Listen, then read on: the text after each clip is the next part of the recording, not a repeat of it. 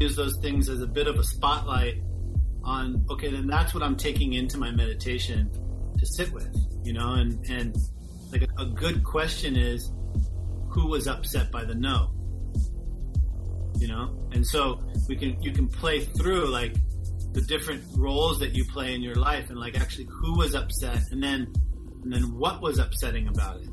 What was i what was i actually worried was the product of that no you know and usually what i find is that as you work your way back Welcome to Innovation and Leadership, where I interview uncommonly high achievers like top investment fund managers, elite special operations soldiers, startup CEOs who sold their companies for billions of dollars, pro athletes, Hollywood filmmakers, really as many different kinds of experts as I can.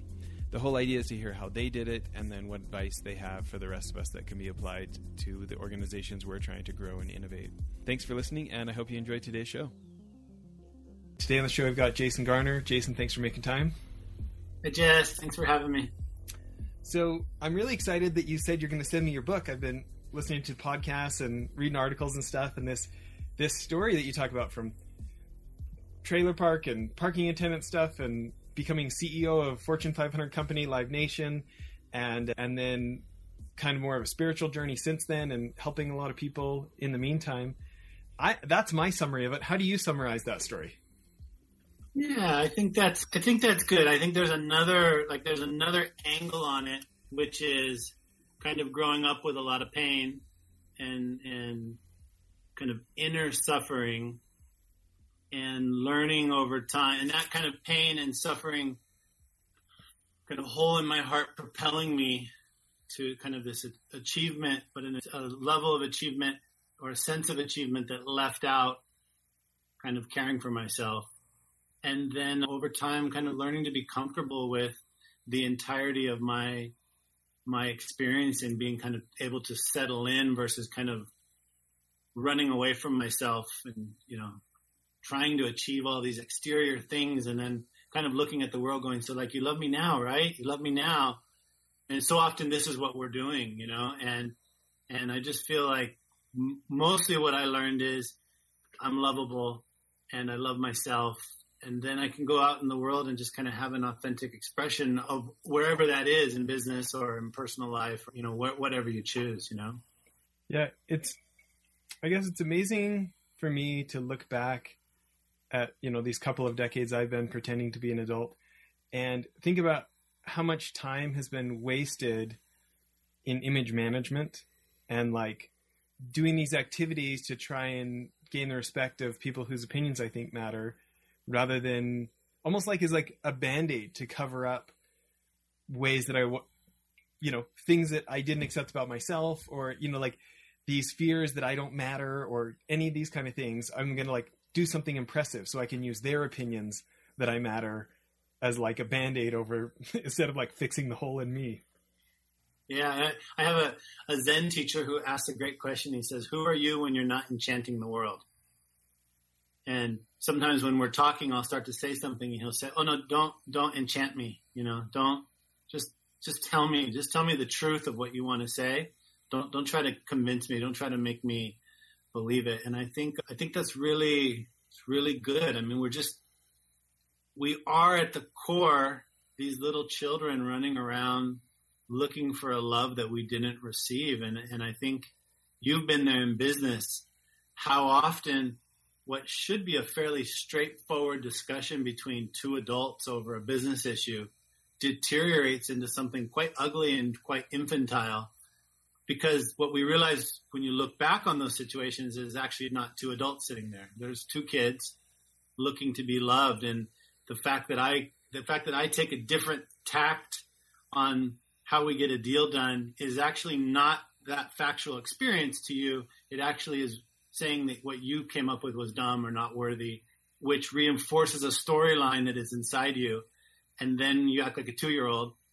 And then I have that same experience going on. I act like a two year old and here we go. And we have some like massive examples of this in our world right now at, at, in many, in many areas. And you just see it playing out in, in the news around the world.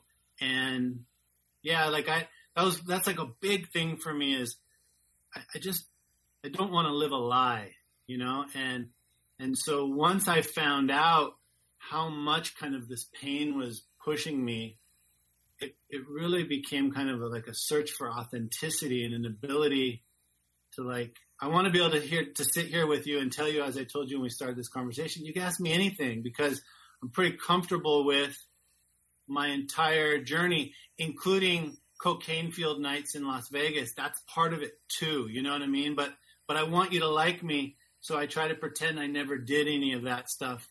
And in the process of doing that, there's some kind of violence that I'm committing against myself. It, I've really kind of co-opted the societal story that I'm not good enough. And then I start putting on mask after mask after mask. And that's that expression of I lost myself or I had to take time off to find myself, which is actually like this process of removing masks until we get down to the very vulnerable human being who is not perfect. And, and but in there lies the perfection of being human of like hey I, i'm just this amalgamation of all these experiences you know? Yeah.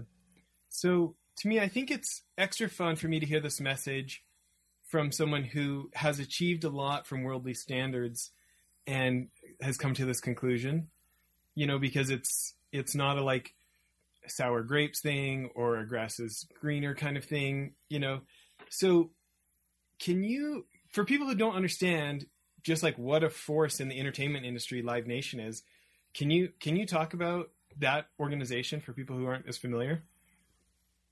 Yeah i think basically the way to say it is if you've been to a major concert you've participated in the live nation ecosystem. I mean uh, they're the biggest concert company to such a degree that if you add up everyone beneath them they're bigger than than the aggregate of all the all the, the competitors. And so, you know, I think like in my career, I've probably been involved in the production of, I don't know, over a hundred thousand concerts at Live Nation. That was, you know, 10 to 12,000 a year, every country in the world, every major, major artist. So it was a great place for, you know, me and my pain to hide out, right? I mean, I had, I didn't have a big job. I had like the, the big job, you know, like it was, it, and it, and it and it was amazing and great, and I learned a lot.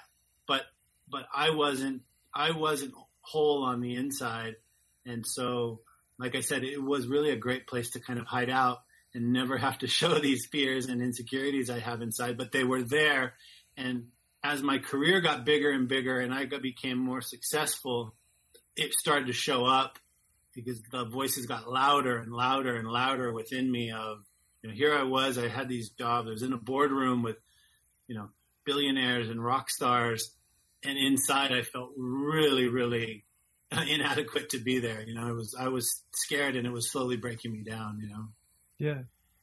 So, when you think about this journey from, you know, I think Live Nation today is like fourteen billion dollar company, and between their full time, part time staff, it's like thirty six thousand staff, right? When you think about all of that recognition and all of that, like you said, place to hide out, and and probably really fun times as well. Can you contrast that with the kind of I don't know, the kind of fulfillment that you feel these days with this different path you've followed? Yeah, and I and I don't think that it's impossible to feel that in one of those jobs either, you know, but I think the the difference is that I'm just comfortable with myself. You know, I'm I'm not I'm not kind of in this perpetual arguing with reality, trying to trying to tell a story that's different than what's going on inside. And so it's you know, I don't think it's like the spiritual path. I think there's a lot of misnomers about the spiritual path, and I think kind of we see these images in movies of like a Tibetan monk sitting in meditation and like elevating off the ground and no worries and in the world. And that's not it, you know, and, and a lot of those Tibetan monks are my teachers and, and I have never met anybody on this path who isn't having a wholly ex- human experience. And so, you know, it's not really about transcending our humanity, but actually just becoming comfortable with the depths of our, of our humanity. And so I have friends who have big corporate jobs and are meditating and caring for themselves and doing a, a great job. In my case, I really felt like I needed to kind of turn away and go do something that was solely focused on caring for myself for a while. But I, I think the difference in the experience is that it's not chasing success after success and then having the crash, kind of like caffeine. You know, it's just more like everything's okay. You know, I feel I feel okay, and I do business deals still that it's cool, and but there's not a huge crash afterwards because I feel that I'm an imposter or I feel that I'm not not worthy. And and also it's not that those feelings don't come up, but I've learned to create a space to hold those feelings and to comfort them and to know that hey when when hurt little Jason flares up in my life, I now have some tools and I have a skill set that allow me to kind of hold him along with successful, powerful, strategic Jason, and we can all kind of sit together and no one's no one's trying to cancel each other out. So there's not kind of this inner tug of war going on. Yeah. You know, I think one of the things as I've listened to, you know, other interviews you've done and read stuff, one of your articles in Inc. magazine about this idea of being the warrior monk. And I heard you talk about it somewhere too, like that that you can be a warrior too. Like it doesn't have to be a hundred percent monk. Can you talk about that? Yeah, I had the, the really good fortune of really early kind of in my spiritual seeking.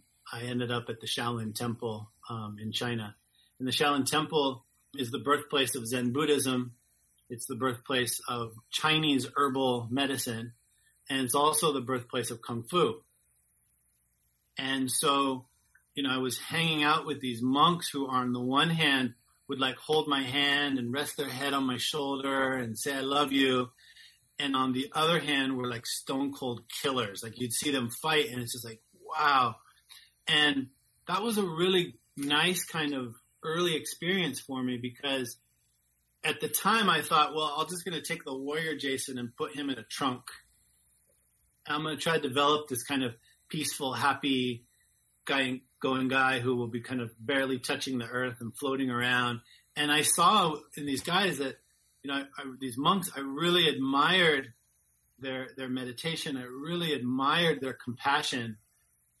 And then I saw that they could also be powerful when when needed. And one of the big lessons that I learned from them and continue learning from various teachers is kind of this idea of right action, which is, you know, a Shaolin monk can put his hand and crush a you know piece of concrete, let's say. But so how does he do that?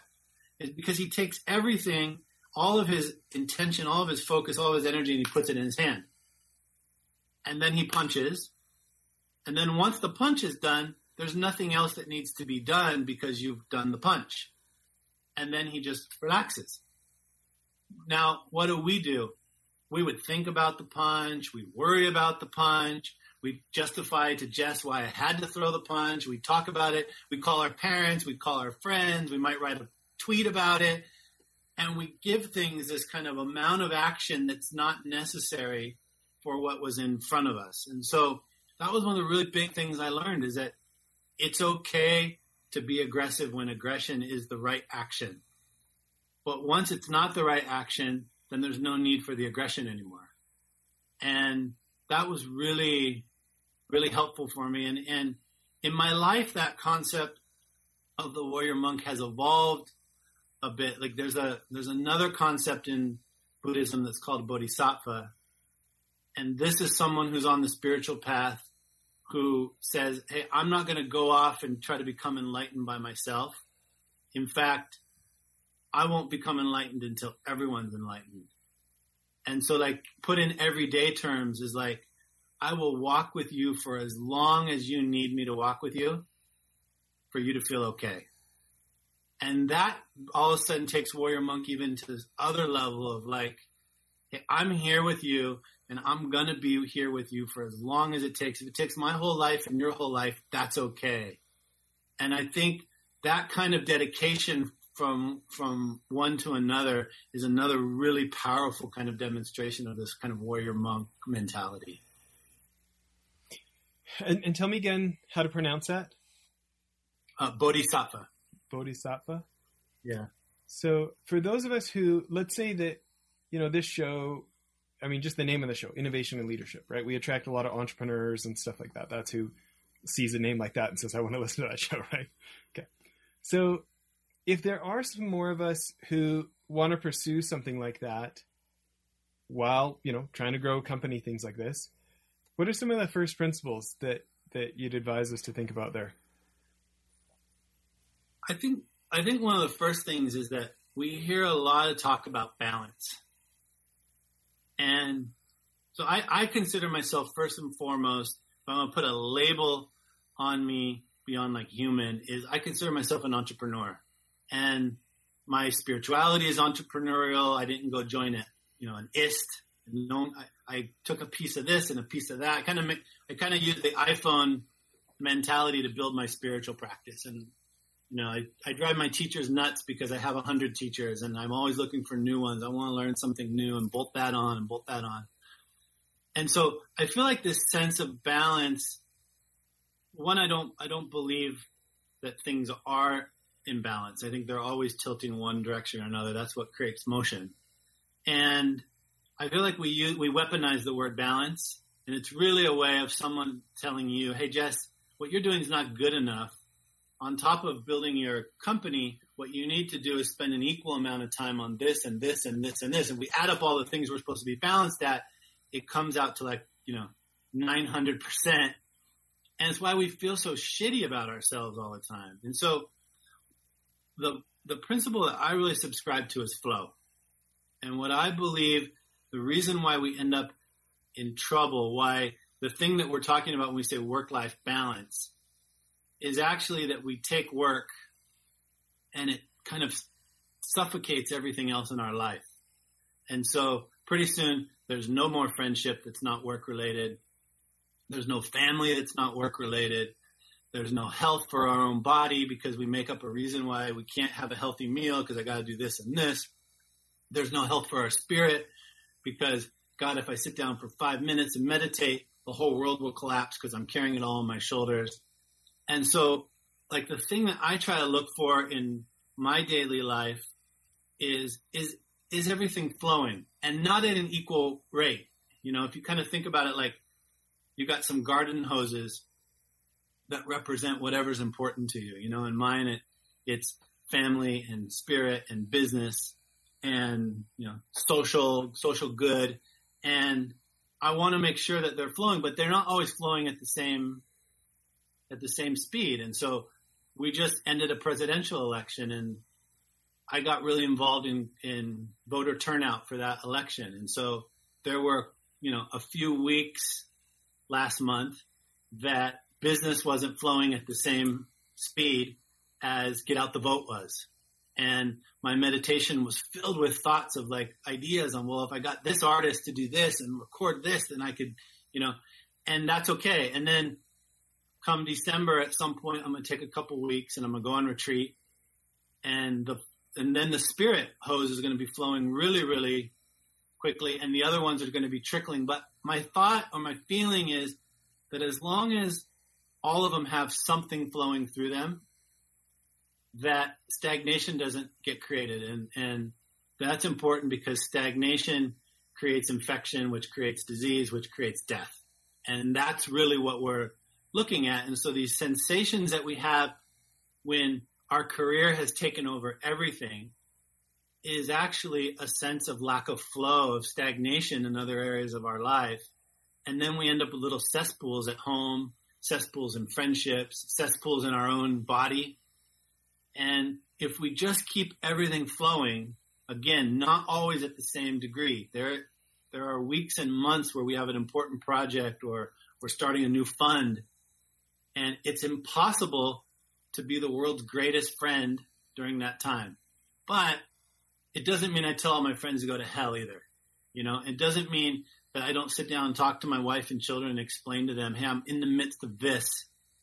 And so I'm going to carve out Sunday nights to sit down and have family time, you know, and we look at our diet and say, wow, I know that I tend to binge eat when I'm building a new project. And so I'm going to really focus on having a fresh green juice every day to, to make sure that that keeps going. And I'm going to take my meditation. It won't be 30 minutes during that time, but it's going to be seven really in focused minutes that I'm going to pay attention to to my inner life.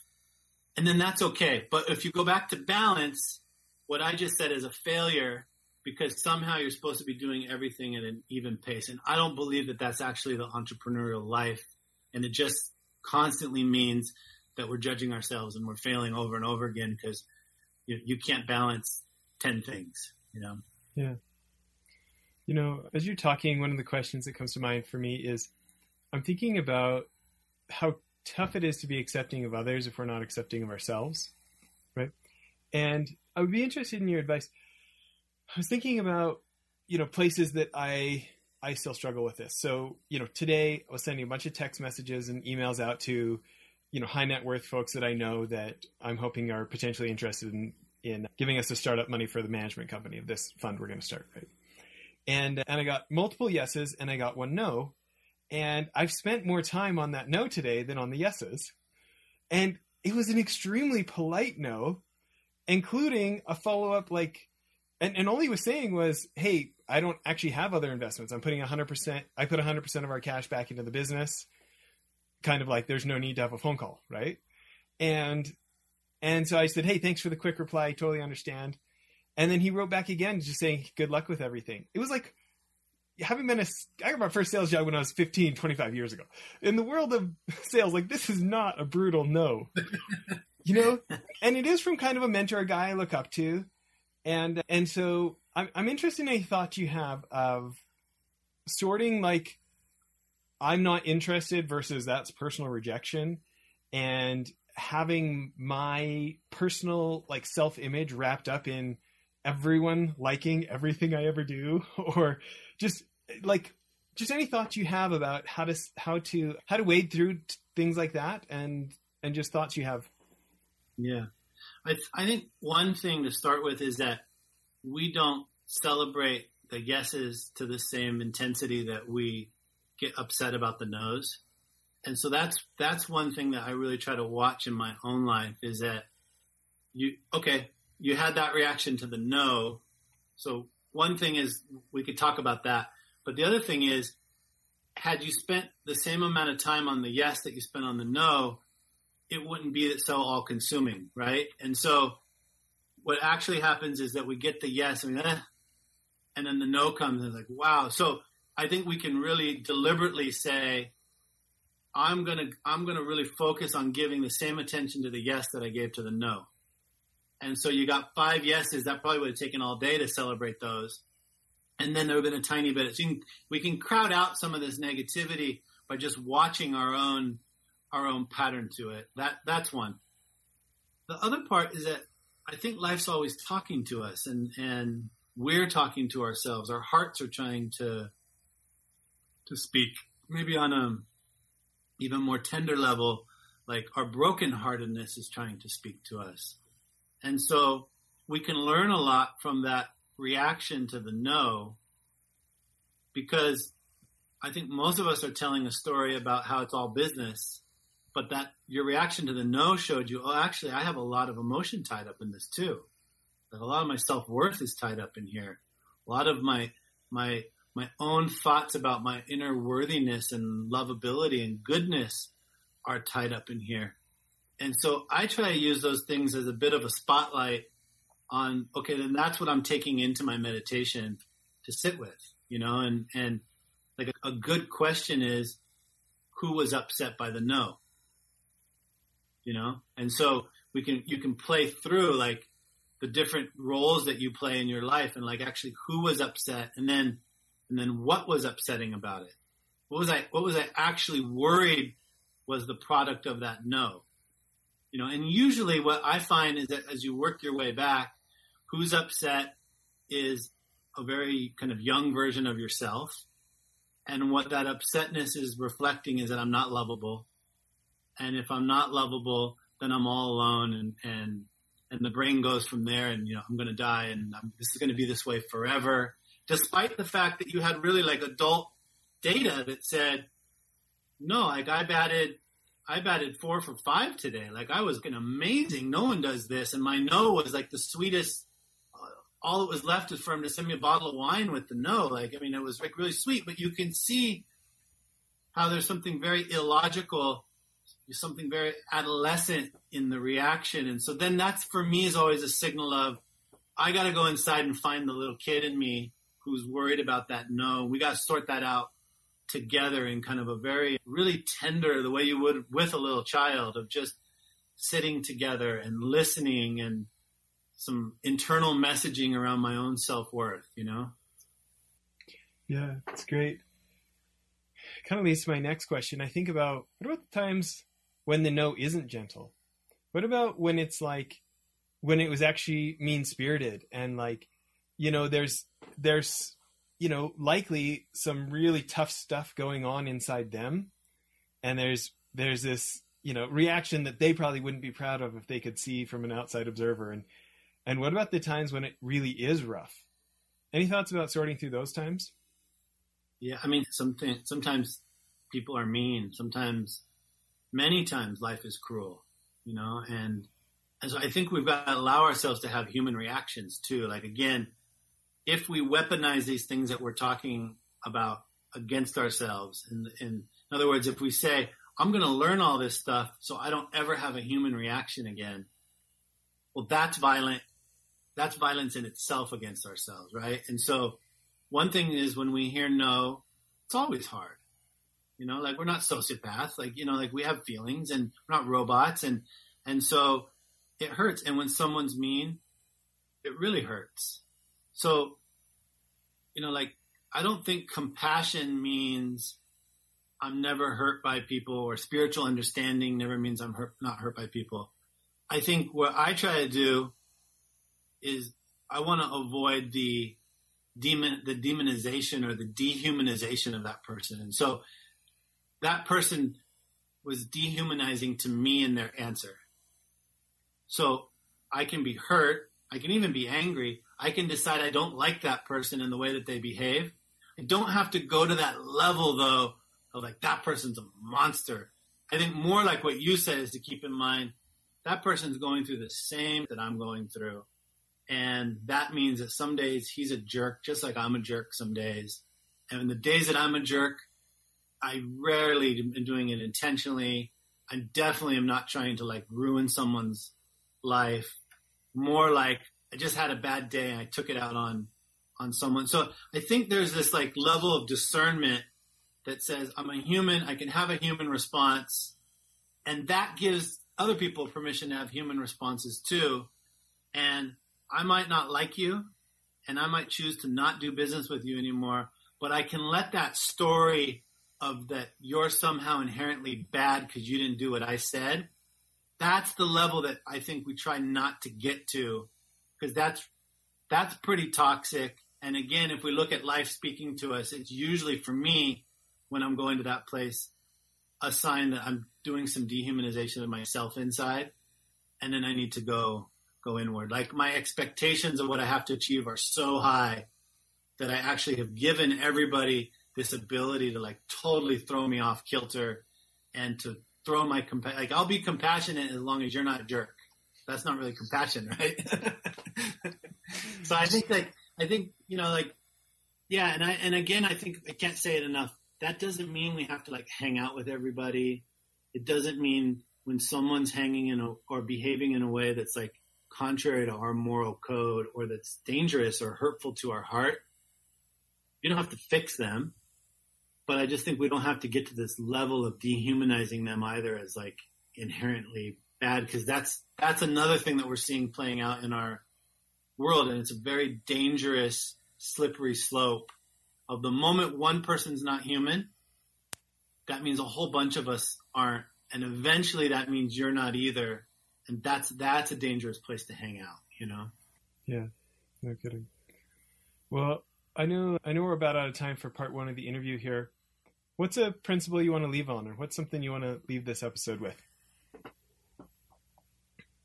I think the most important thing is just to remember that you're okay and that you're enough, you know, and you matter. And these are like really tough times, and there's lots of things going on. Like our our typical typical kind of validation system right now is out of whack. A lot of people don't have jobs by no fault of their own. A lot of people who do have jobs can't earn what they've typically earned, or and the feedback loop might be might be broken. And so I think it's just like a really good time to remember that not tied to any of that stuff, you're worthy and, and good and, and you matter. Yeah, I love it. Everybody, uh, please tune in to part two. I highly recommend going to Jason's website, go to Amazon, get his book, and uh, thanks for doing this, Jason. Thank you.